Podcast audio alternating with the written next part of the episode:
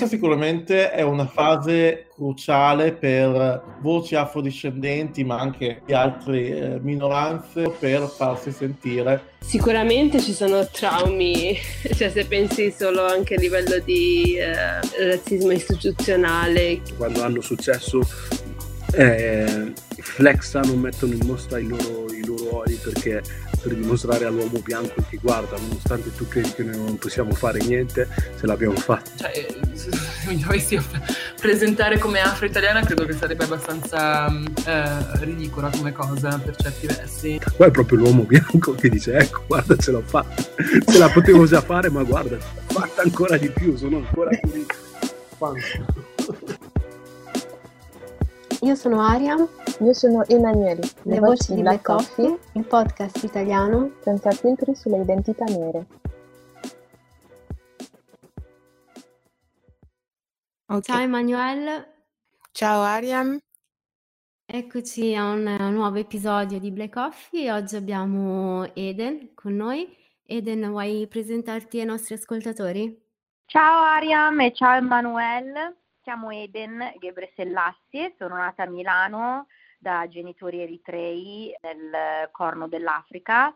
Vivo ormai in America da più di 21 anni, dove lavoro nel mondo dello sport e intrattenimento e nel mio tempo libero sono la COO della non-profit um, Project Sahai eh, che si occupa di pannelli solari e di portare ehm, energia sostenibile nel resto del mondo. Grazie Eden per la tua introduzione e grazie per aver accettato il nostro invito a questa conversazione. La tua onlus è che è, la cosa che ci ha mh, colpito e volevamo chiederti se vuoi raccontarci com'è nata e poi va bene, ne approf- approfondiremo. Sì, grazie. Allora, è tutto nato sinceramente da mia cugina Grace. Lei è eritrea canadese ed è, eh, diciamo, iniziato come lei atleta e studentessa e poi è diventata, diciamo, una top model eh, nel mondo appunto della moda, del fashion. E in uno dei suoi primi viaggi in Eritrea mh, mm, si è resa conto di come c'erano certi problemi di elettricità o di dipendenza, eh, diciamo, al fuoco per diciamo per l'energia. Uh, e scusate se a volte faccio errori, ma parlo più inglese che italiano ormai al giorno d'oggi, ma e quando è andata in Eritrea eh, lei subito ha voluto pensare ad una soluzione. E, e, appunto la soluzione era quella di diventare diciamo ehm, persone attive nel mondo della sostenibilità. E infatti il nostro primo progetto eh, è stato quello di portare più di 100 pannelli in un uh, villaggio eritreo che si chiama Maya eh, dove, dove, che è una, un villaggio di mh, mm, più di 500 persone con uh, una scuola, due chiese eh, una moschea e tutte le case per queste persone. E noi siamo riusciti a portare un pannello per casa e per eh, le scuole e per eh, le chiese e la moschea eccetera.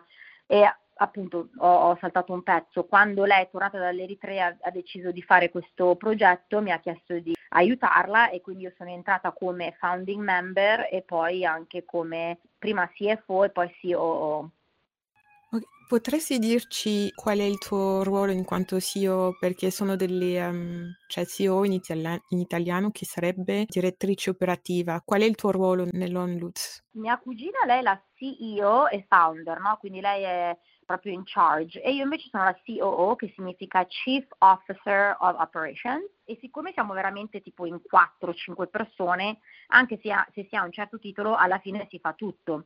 Quindi all'inizio io mi, mi occupavo del budget e tipo delle, dei dettagli del fundraising. E poi quando abbiamo portato on board altre persone mi occupo un po' del, um, proprio dei progetti in sé, delle partnerships, di portare persone on board, dell'organizzazione delle logistics, quindi un po' di tutto.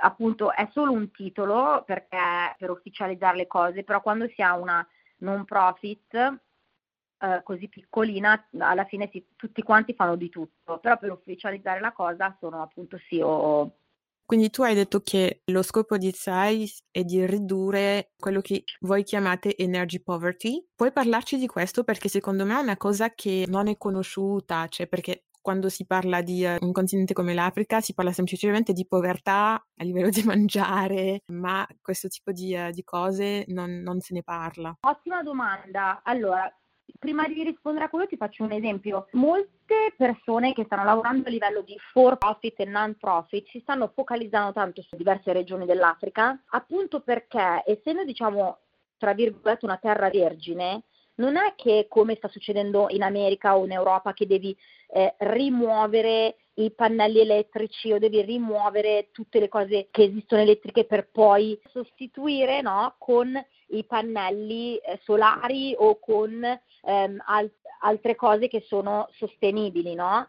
E quindi, dato che c'è questa grandissima opportunità e quindi anche blank page, l'Africa è un posto molto, molto di attrazione per persone che si occupano di, sost- di sostenibilità. Una delle cose più belle che a me piace raccontare di Project Sahai è che, che noi ogni volta che quando facevamo i nostri fundraising events, io ho sempre detto che il mio quote preferito è, e lo dico in inglese, poi lo traduco, You give a man a fish and you feed him for a day, you teach a man how to fish and you feed him for a lifetime. Quindi significa se tu dai un pesce ad una persona lo sfami per un giorno, ma se gli insegni a eh, pescare, quella persona saprà sfamarsi tutta la vita senza aver bisogno di te. E una cosa di cui io e mia cugina ci siamo sempre rese conto è che tante non profit venivano in Africa o vengono tuttora in Africa e creano una dipendenza no? fra l'organizzazione e le persone e l'Africa o le varie regioni. E noi assolutamente non volevamo fare quello. Per noi non è solo eh, fare in modo che, di proteggere le persone nell'usare i, i, pannelli solari, ma anche renderli indipendenti. Quindi il pannello solare, proprio a livello pratico, dipende solo dal sole, giusto? e quindi elimini i soldi che loro usavano per le candele, elimini le malattie, quindi c'erano tante persone che avevano problemi di polmoni, che hanno problemi agli occhi, ehm, che diventano cieche subito, oppure anche elimini aspetti pericolosi, no? Perché alcune persone usano la gasolina e quindi a volte se, se, non si spegne la gasolina bene o se non la spegni in tempo o puoi morire asfissiato o, o puoi anche bruciare casa tua. Quindi quello era a livello pratico, ma ciò che facciamo noi anche è di aiutare l'economia locale eh, e anche aiutare proprio insegnare l'indipendenza economica. Quindi cosa facciamo? Noi troviamo il posto che ha bisogno dei pannelli solari e poi facciamo il fundraising per comprare i pannelli e donarli al posto.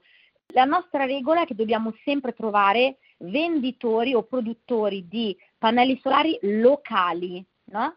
Quando trovi una persona locale, tu aiuti l'economia locale e in più se i pannelli hanno bisogno di eh, essere rivisti o di essere aggiustati, hai già qualcuno lì presente.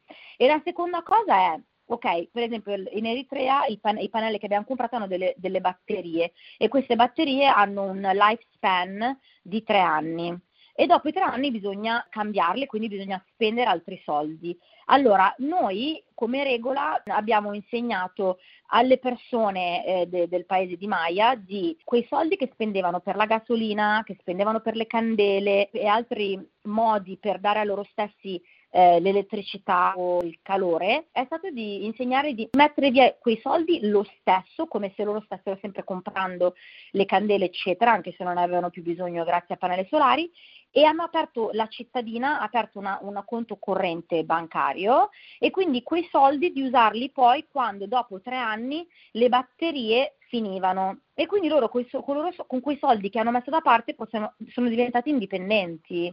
Quindi questi sono vari, i vari aspetti del, del nostro non profit di cui sono molto molto orgogliosa. Finora avete um, realizzato due missioni, adesso hai parlato della prima nel paese di, di Maya, in Eritrea, però io volevo fare una domanda su come nascono tali progetti. Hai già risposto in parte con tua cugina che è partita in Eritrea e ha trovato queste problematiche, ma per esempio poi avete fatto un altro progetto in, in Tanzania, puoi parlarci anche di quello? Sì, certo. Allora, c'è un, un proverbio... Eh, africano, eh, dico africano perché non si sa da dove è arrivato in Africa, eh, che è molto famoso, no? che si dice it takes a village to raise a child, no? Vuol dire che ci vuole un villaggio intero per crescere eh, un, un, figlio, però mh, noi lo applichiamo in tutto quello che facciamo, non solo magari al figlio, lo applichiamo a questo progetto, lo applichiamo quando aiutiamo gli altri ehm, e quindi è per noi il villaggio che ci siamo create, eh, anche con tante persone della dia- diaspora che vivono in, in, in, America o anche fuori dall'America, ehm, è sempre di ascoltarci gli uni con gli altri. E quindi tramite una, uh, un'amica di Grace, che anche lei fa beneficenza eh, in modo individuale, abbiamo scoperto questa scuola in Tanzania ad Arusha.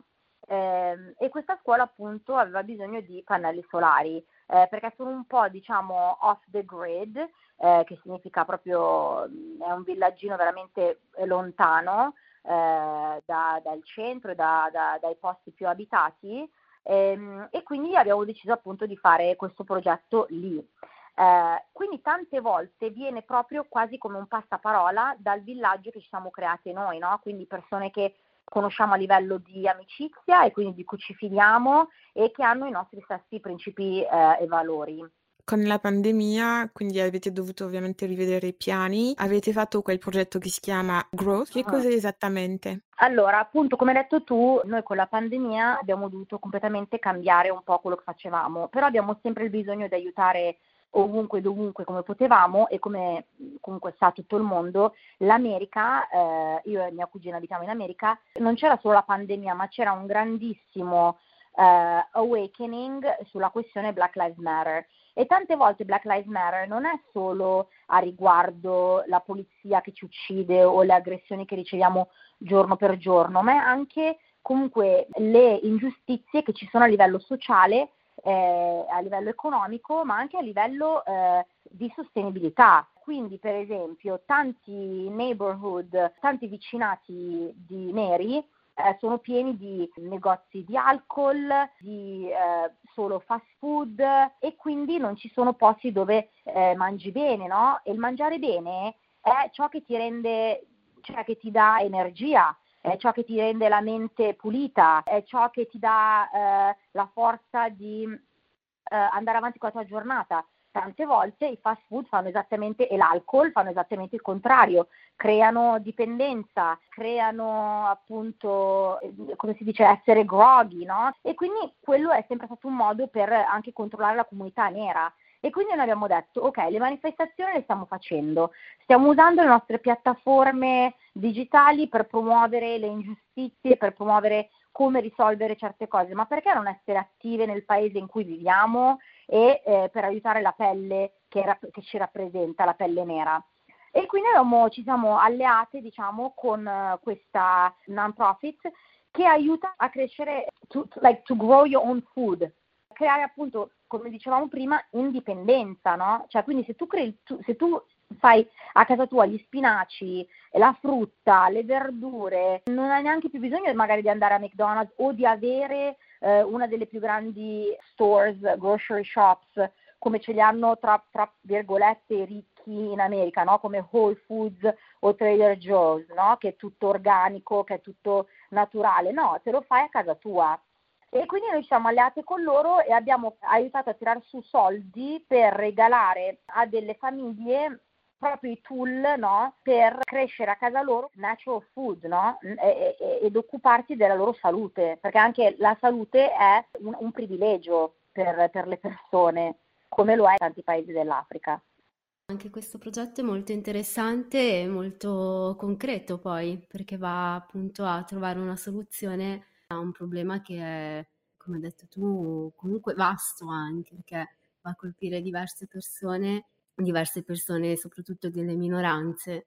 E uh-huh. complimenti davvero. Grazie. Emanuele, ma figurati, grazie a te grazie per aver condiviso questi progetti con noi perché noi speriamo sempre che chi ascolta sia ispirato in qualche modo, quindi grazie a te. Trovo il progetto interessante e come l'hai descritto, l'hai descritto tu perché attraverso l'urbanizzazione come è organizzata una città ci dimostra che c'è discriminazione. Eh, tu lo stavi proprio dicendo che nei quartieri a maggioranza nera non è che ti trovi il Whole Foods ma ti trovi piuttosto il fast food. E è molto interessante perché così beh, danneggi, danneggi la salute delle, delle, persone. Molto interessante di, di sentirti perché penso che sono delle cose che qui in Europa non pensiamo come una forma di razzismo, di segregazione eh, razziale e sociale, quelle, quelle problematiche lì, perché hai parlato prima del Black Lives Matter, noi lo sentiamo soprattutto con la, la violenza dei poliziotti, eh, però non si sente altre parti del razzismo istituzionale negli Stati Uniti, ma anche eh, alla fine in Europa e questo lo trovo molto interessante attraverso quell'ultimo progetto che, che state facendo.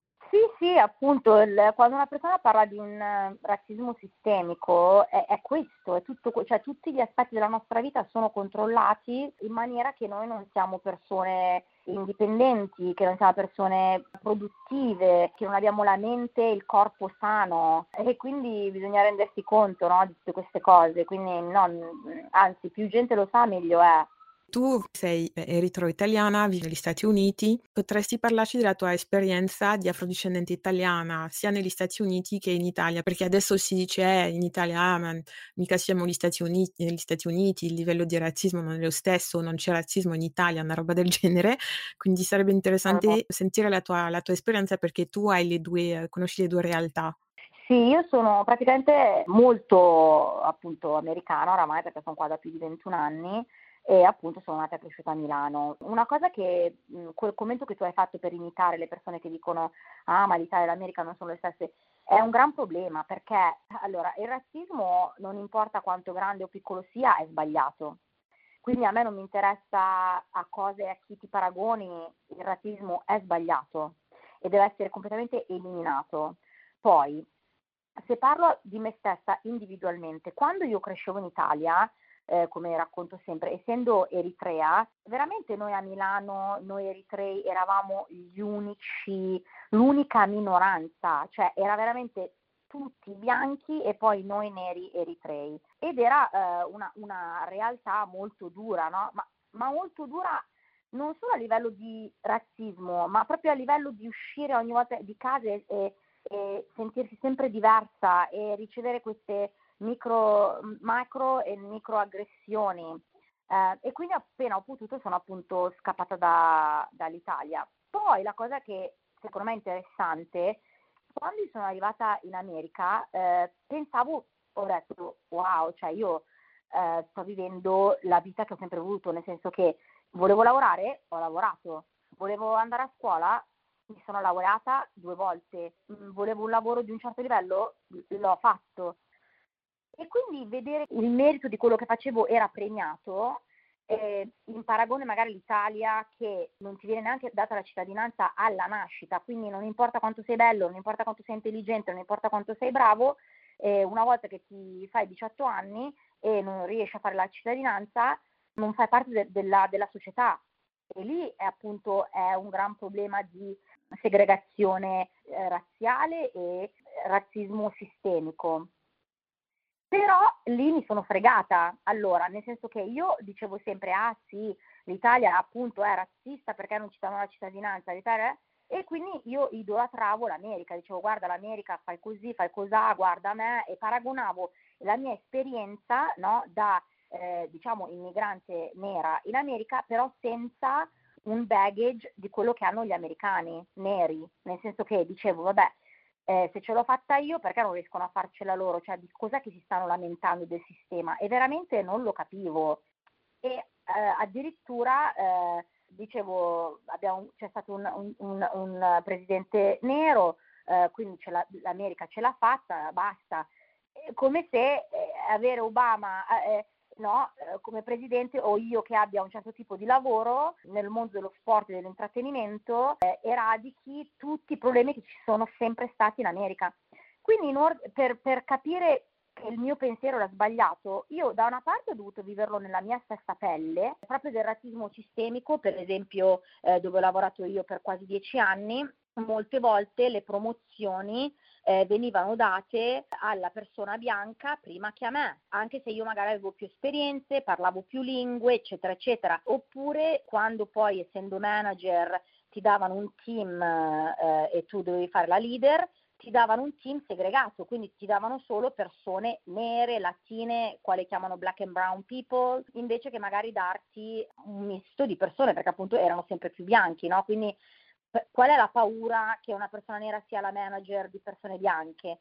Cioè, quindi il mio lavoro ha avuto tantissime esperienze che veramente tante persone se lo sognano, quindi in tante cose è stato, eh, come si dice in inglese, un blessing, ho imparato tantissimo. Però per capire io tutte queste cose ho dovuto studiare, cioè anche se sono nera, eh, non è che automaticamente io conosco la storia americana, auto- automati- automaticamente la posso capire.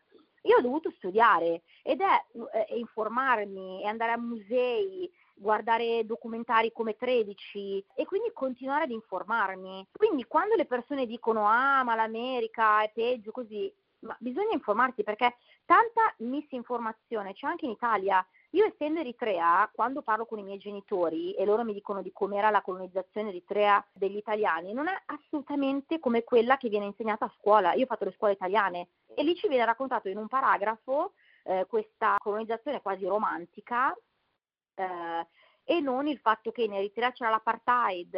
Eh, cioè un, una, un, aneddoto assurdo che mio padre mi ha raccontato è che eh, in Eritrea eh, le bottiglie di Coca-Cola ai tempi erano di eh, vetro e quindi venivano riciclate, quindi tu bevi, eh, prendi una cassa di Coca-Cola, bevi e poi dopo ricicli la bottiglia perché la riporti alla fattoria perché poi riusano quelle stesse bottiglie dopo averle sinte, sin, sanitized, non so come si dice in italiano, eh, e poi riusavano quelle bottiglie riempite di Coca-Cola e si riusano. E, e, e gli italiani, sapendo quello, eh, mettevano tutta la Coca-Cola in una bacinella e gli eritrei, le persone nere eritree, dovevano bere dalla bacinella perché non volevano che i neri toccassero le bottiglie di Coca-Cola con la loro bocca nera però queste cose non vengono insegnate eh, a scuola in Italia, cioè parte della, della storia sia mia che del, poi dell'italiano per loro doc bianco, no? Cioè quindi ci sono tante cose, eh, c'è anche un detto che dice the winner uh, writes history, quindi il vincitore vince, ri, poi scrive la storia, quindi diciamo che gli italiani si sono raccontati la storia come volevano loro in tanti aspetti della loro colonizzazione che è stata aggressiva, è stata violenta, è stata molto segnante per, per noi eh, eritrei. Un esempio, noi eritrei venire in Italia e non ci viene neanche riconosciuta la cittadinanza, penso che sia una roba proprio fuori da, dal mondo. Il punto di tutto per rispondere alla tua domanda è che sia per me, da sempre donna nera però italiana, venire in America ho dovuto studiare io la loro storia. Anche se vivevo qui ho dovuto imparare, ho dovuto capire ed è la stessa cosa che bisogna fare anche in Italia.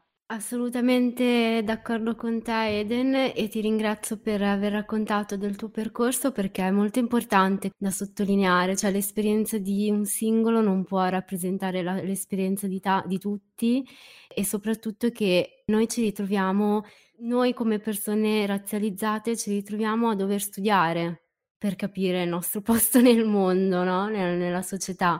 Non basta guardare la propria esperienza e, e che la voce di uno non può rappresentare quella di tutti. Quindi il fatto che tu abbia dovuto studiare, nonostante tu abbia avuto un'esperienza positiva, poi comunque hai potuto percepire delle discriminazioni, però hai dovuto studiare poi per capire o, o per cercare di capire più a fondo la, la, situazione americana. Secondo me lo stesso vale anche per tanti di noi qua eh, in Italia rispetto all'Italia e alla percezione che la società ha di noi e il perché. Quindi l'esempio che hai fatto anche della colonizzazione è, è, davvero importante perché noi tutti, come dicevi tu, anche noi abbiamo studiato nel, nelle scuole italiane, sui libri scritti, come hai detto tu, dei vincitori.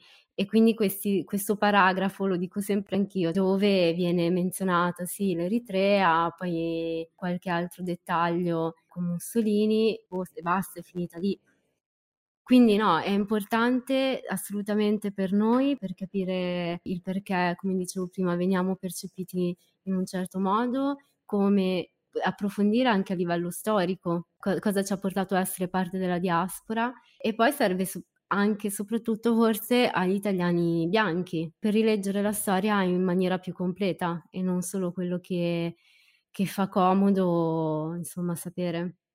Io voglio aggiungere una cosa su, su questo aspetto della storia narrata da vincitori. Io non penso nemmeno che gli italiani bianchi si vedono come vincitori.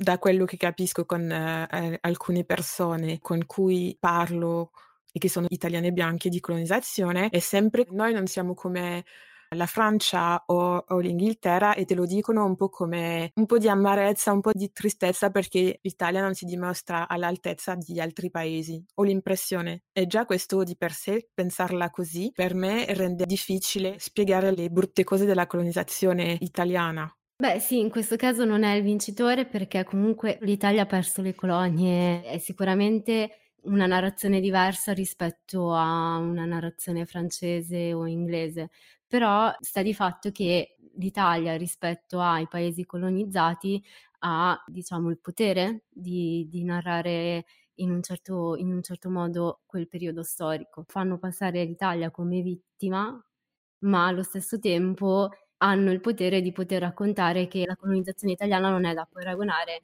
alla colonizzazione degli altri paesi europei e quindi questa narrazione, come diceva anche Eden, è romantica, no? non si parla appunto delle violenze. Sono rimasta abbastanza sconvolta intorno ai miei vent'anni quando ho scoperto che in Eritrea appunto venne istituita l'apartheid quando io mi ricordo benissimo che abbiamo passato, adesso non mi ricordo quanti, quanto tempo, però un lungo periodo sull'apartheid in Sudafrica, sia alle medie che alle superiori, ed è ovviamente un tema da toccare e sono, ed ero anche fiera delle mie, maestre, delle mie professoresse che ci avevano mostrato diversi documentari a riguardo. Ma appunto quando intorno ai miei vent'anni ho scoperto questa cosa e sono rimasta no, non solo sconvolta ma anche molto delusa perché una parte di storia importante, non solo per me in quanto eritrea, ma, ma proprio per l'Italia, non mi è stata raccontata, cioè è stata completamente omessa dai libri di storia. Sì, è vero che non si può parlare veramente di vincitori, però sicuramente ah. hanno scelto di non raccontare questa, questa storia per uscirne bene. Gli italiani brava gente, no? Sì, che poi lo stesso approccio che hanno sul colonialismo è lo stesso che, con cui abbiamo quasi aperto questa conversazione quando si parla del razzismo, no? E l'italiano dice, vabbè, ma noi non siamo come l'America, l'America è peggio. E allora lì si ritorna sempre all'intento, sia che l'Italia abbia vinto o abbia colonizzato eh, l'Eritrea e altri paesi con successo o no, ci hanno sempre provato. Allora lì è l'intento, cioè bisogna focalizzarsi sull'intento, non solo se è stato fatto o no. Io sono incuriosita da come negli Stati Uniti vieni percepita quando dici che sei, se lo dici, perché non, non è detto che tu ti consideri italiana negli Stati Uniti. Allora, crescendo in Italia da genitori eritrei sen- e io senza avere cittadinanza, l'ho sentito dire anche ad altre persone di, non italiane, mm, però nate a Milano, cioè nate in Italia, che appunto ti, non, sai a, non, sai a, chi appartieni, perché in Italia non, ti, non, ti, so, non sei italiana, sia per il tuo colore della pelle e anche a livello di documenti. Ehm, quando andavamo in Eritrea ci chiamavano gli italiani, quindi era come vivere, vivere sempre in un limbo eh, confusa con la tua identity.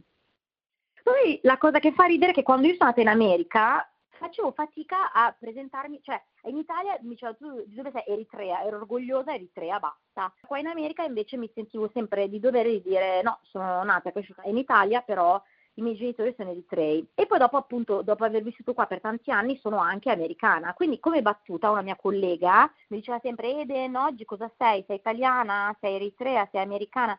E io lì mi sono resa conto che comunque io non, ho, non devo scegliere, cioè le persone non devono scegliere. Tu quello che ti senti, se tu sei stata esposta a, a varie culture e, e, per me è sempre stato full immersion, ma io sono tutto, io sono tutte e tre le cose.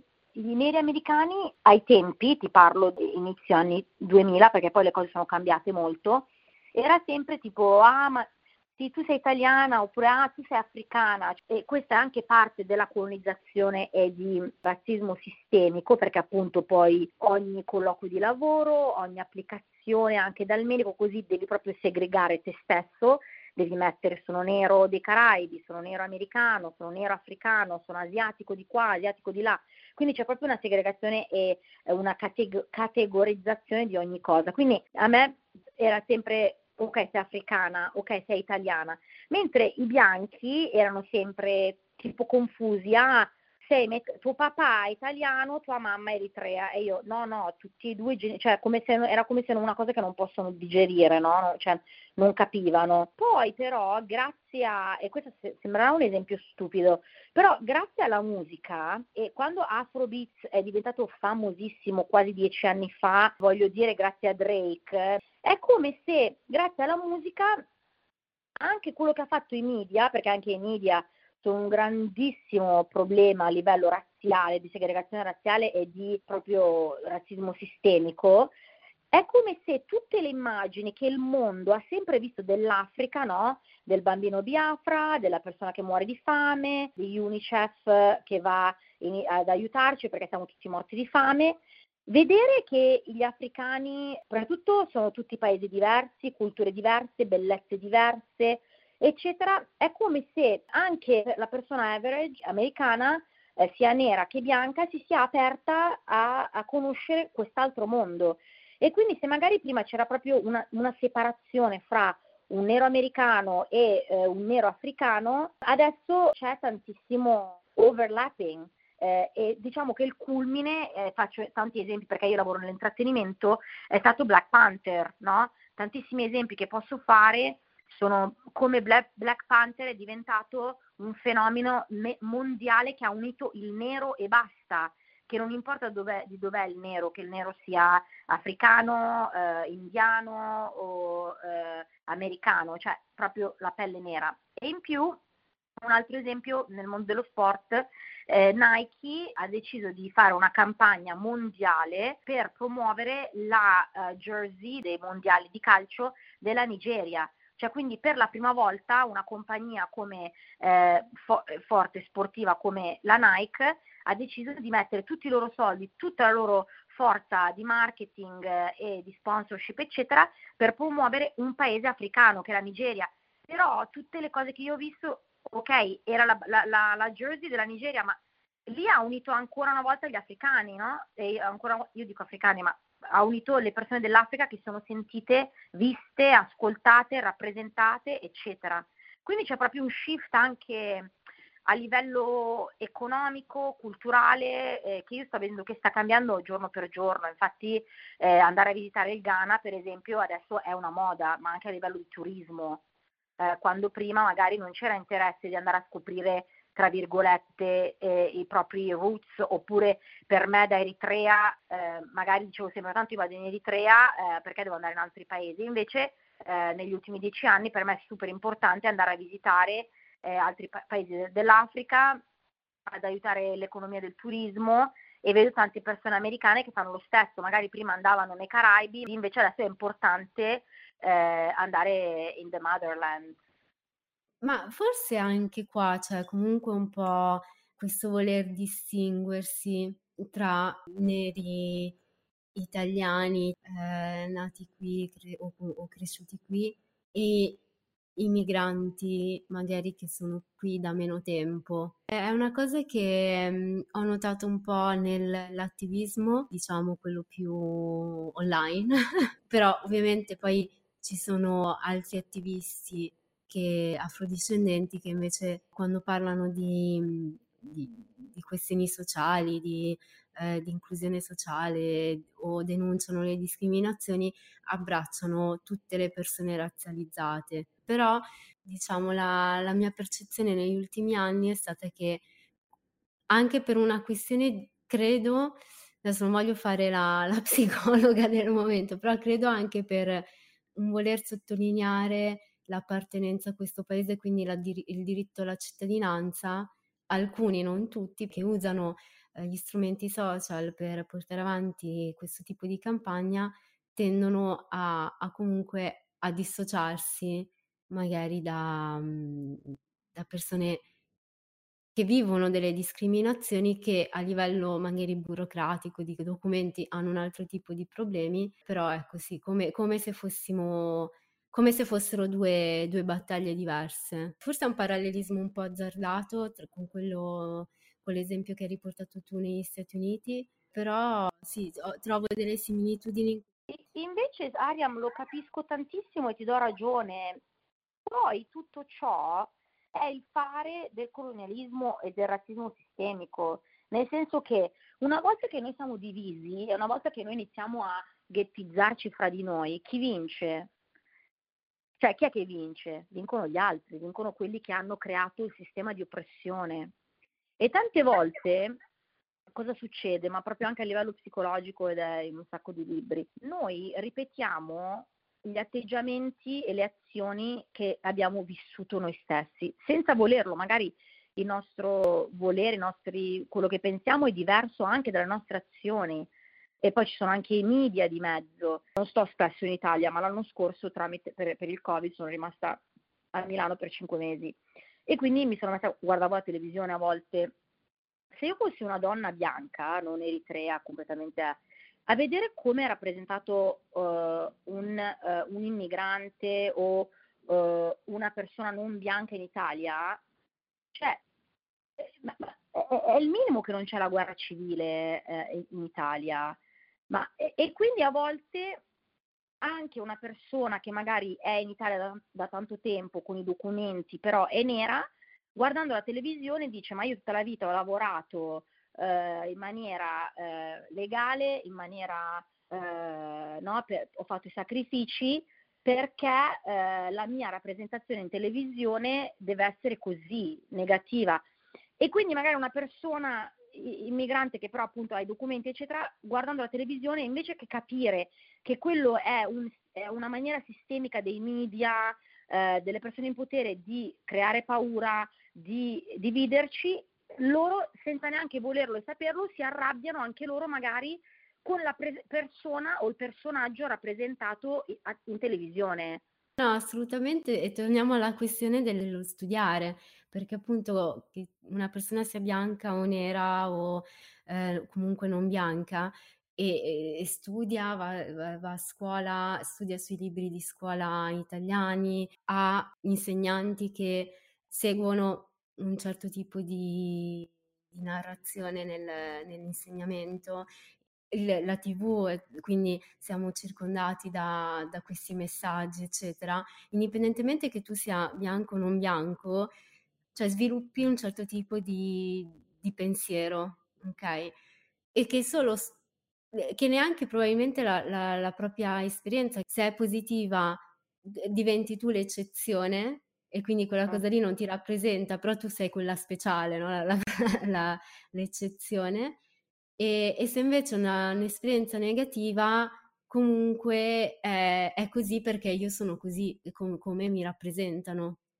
È, è, una conferma, no? In qualche modo. Invece solo magari confrontandosi eh, con altre persone e studiando, magari ci si rende conto invece del perché uno di questa narrazione e due della propria esperienza, che sia positiva o negativa.